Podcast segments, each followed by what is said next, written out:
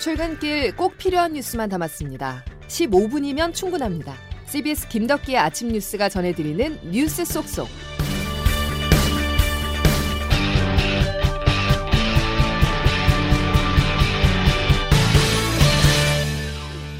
여러분 안녕하십니까? 3월 31일 김덕기 아침 뉴스입니다. 문재인 정부 산업통상자원부에도 블랙리스트가 있었던 것인가 하는 물음에 답을 하기 위해 검찰의 수사 속도가 빨라지고 있습니다. CBS도 이 부분에 집중을 하면서 취재를 벌여왔는데요. 검찰은 최근 대대적인 압수수색을 벌인 뒤 압수물을 분석하면서 물증 확보에 나섰습니다. 이제 주변 인물들이 소환돼 조사를 받게 될 텐데요. 의혹이 어디까지 확산할지가 관심입니다. 그런데 CBS가 취재한 결과 산업부 에너지자원실 주도로 산하 기관장들에 대한 사퇴 압박이 있었던 사실이 확인됐습니다. 당시 에너지자원실의 실장은 박원주 현 청와대 경제수석이었습니다. 박희원 기자가 단독 보도합니다. 이른바 블랙리스트 의혹을 주도한 건 산업부 에너지자원실입니다.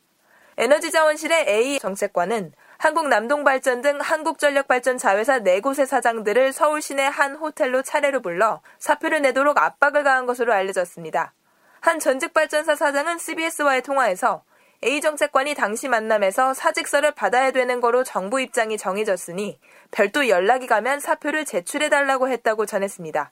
4명의 사장들 모두 임기가 1년 이상 남아있던 때였는데 A 정책관과의 만남 이후 일제히 사표를 냈습니다. B 정책관은 이명박 정부 당시 자원외교 업무를 받던 산하 기관장들이 스스로 물러나도록 압박하는 분위기를 조성했습니다. 총 8명의 기관장을 교체하는 작업이 마무리된 뒤 A 정책관은 미국 공사 참사관으로 B 정책관은 산업부 차관으로 자리를 옮겼습니다. 이 두 정책관의 직속 상사인 에너지자원실장은 박원주 현 청와대 경제수석입니다. 검찰이 동시다발적 압수수색 등 수사에 속도를 내고 있는 가운데 현직 청와대 수석도 검찰 수사 선상에 오를지 관심이 쏠리고 있습니다. CBS 뉴스 박희원입니다. 이른바 산업부 블랙리스트 의혹 수사가 현직 청와대 경제수석을 겨냥하면서 수사가 정권 핵심으로 향할지에 관심이 쏠립니다. 그동안 잠자고 있던 수사가 정권 교체와 맞물려 다른 정부 부처로까지 확대될 가능성도 거론되면서 일각에서는 검찰을 앞세운 정치 보복이라는 주장도 나오고 있습니다. 이어서 장규석 기자입니다. 검찰이 이번에 수사 확대를 결심한 계기로 알려진 환경부 블랙리스트 사건에서도 김은경 전 환경부 장관뿐 아니라 신미숙 전 청와대 균형인사 비서관이 직권남용으로 유죄 판결을 받았습니다. 부처 산하 기관장 사퇴 종용에 연루된 청와대 인사도 함께 처벌을 받은 건데 이번에는 청와대 현직 경제수석이 연루된 정황이 드러나면서 검찰 수사가 또다시 청와대를 향할지가 관심입니다. 검찰이 정권 핵심까지 파고들 상세한 증거를 확보했는지가 앞으로 수사 범위를 결정할 핵심 키가 될 걸로 보입니다.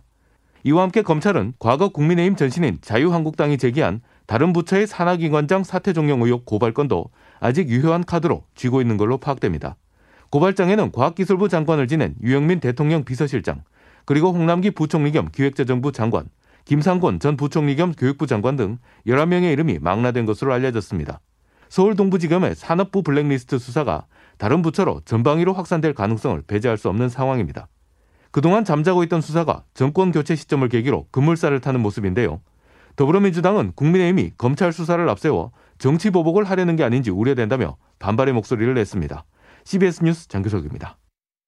문재인 정부 검찰개혁의 핵심은 공수처 설치였습니다. 막강한 권한을 갖고 있는 검찰의 힘을 빼기 위한 조치였는데요. 하지만 정권이 바뀌자 검찰이 아닌 공수처의 힘이 빠지는 모양새입니다. 대통령직 인수위원회가 어제 공수처와 첫 만남에서 국민 신뢰가 바닥이라면서 공수처장의 거취를 압박했습니다. 이용호 인수위원회 간사입니다. 김준욱 처장에 대한 거취에 대해서 입장 표명을 하는 것이 좋지 않겠냐고 하는 국민적 여론이 있다 이렇게 얘기를 했습니다. 특히 공수처가 검찰, 경찰의 고위공직자 사건을 가져봐 수사할 수 있도록 우선권을 인정한 공수처법 24조를 두고 양측이 전면 충돌하면서 새 정부와 공수처의 불편한 동거가 상당 기간 이어질 전망입니다. 안철수라는 변수가 사라지자 총리 인선 작업이 빨라지고 있습니다. 한덕수 전 총리가 유력히 거론되고 있는데요. 윤 후보 측은 험난한 국회 인준 문턱을 넘을 수 있는 카드를 고심하고 있습니다. 이정주 기자의 보도입니다. 안철수 인수위원장은 어제 총리직을 맡지 않겠다고 밝혔습니다. 내각에 참여하지는 않는 것이 오히려 더 부담을 덜어드리는 것이겠다. 전체적인 국정 운영 방향을 잡는데 더 도움이 내각에 참여하거나 6월 지방선거에 출마하는 대신 당으로 돌아가 지지 기반을 넓히는 일을 하겠다며 향후 행보를 설명했습니다. 총리 후보 1순위였던 안 위원장이 스스로 거취를 결정하면서 총리 인선 작업도 급물살을 타고 있습니다. 김은혜 대변인입니다. 본격적인 총리 인선과 속도도 지금부터라고 말씀드릴 수 있겠습니다. 인수위 내부에선 노무현 정권 출신인 한덕수 전 총리와 호남 출신인 박주선 취임준비위원장, 민주당 대표를 지낸 김한길 국민통합위원장 등이 후보로 거론됩니다. 총리 인준은 국회의원 제적 과반, 출석 과반 동의를 얻어야 하는 만큼 170석에 달하는 민주당이 수용할 수 있는 인물을 최우선적으로 고려하겠다는 겁니다. 윤 당선인 측은 총리 후보자 지명 직후엔 경제부총리와 대통령 비서실장 인선을 동시에 발표하는 등 다음 달 안에 내각 구성을 마무리할 계획입니다. CBS 뉴스 이정주입니다. 6일 지방선거가 60여일 앞으로 다가오면서 후보들의 출마 선언이 이어지고 있습니다. 국민의힘에서는 대구시장 경쟁이 치열한데요. 홍준표 의원과 김재원 최고위원이 출사표를 던진 가운데 대구 첫 삼선 시장에 도전을 예정이었던 권영진 대구시장이 불출마를 전격 선언했습니다. 새 정부가 출범하는 새로운 시대는 새로운 사람이 대구를 이끌어 갈 수 있도록 기회를 열어드리는 것이 대구를 위한 길이라 생각했습니다. 권 시장의 갑작스런 출마 포기로 대구시장 선거 판도가 출렁이고 있는데요. 박근혜 전 대통령의 추측근인 유영아 변호사도 출마를 저울질하고 있어서 박심이 대구 선거에 어떤 영향을 줄지 관심입니다. 또 민주당에서는 경기지사가 뜨겁습니다. 더불어민주당에 새로 합류한 새로운 물결 김동연 대표가 경기도지사 출마 결심을 굳히고 오늘 입장을 밝히기로 했습니다. 김 대표는 안민석, 조정식 의원, 염태영 전 수원시장 등과 당내 경쟁을 치를 전망입니다. 고위공직자들의 재산이 공개됐습니다. 눈에 띄는 특징이 있었는데요. 코로나 사태 속에서도 10명 중 8명의 재산이 늘어났다는 점과 부동산 정책을 총괄하는 국토교통부 장관과 차관이 모두 강남 아파트를 소유하고 있었습니다. 황영찬 기자가 보도합니다. 정부 공직자 윤리위원회는 관보를 통해 문재인 대통령을 포함한 고위 공무원과 지방자치단체장 등 1978명에 대한 재산 변동 사항을 공개했습니다. 공직자 윤리위에 따르면 고위공직자의 평균 신고 재산은 약 16억 2천만 원으로 1년 전보다 1억 6천만 원가량 늘었습니다.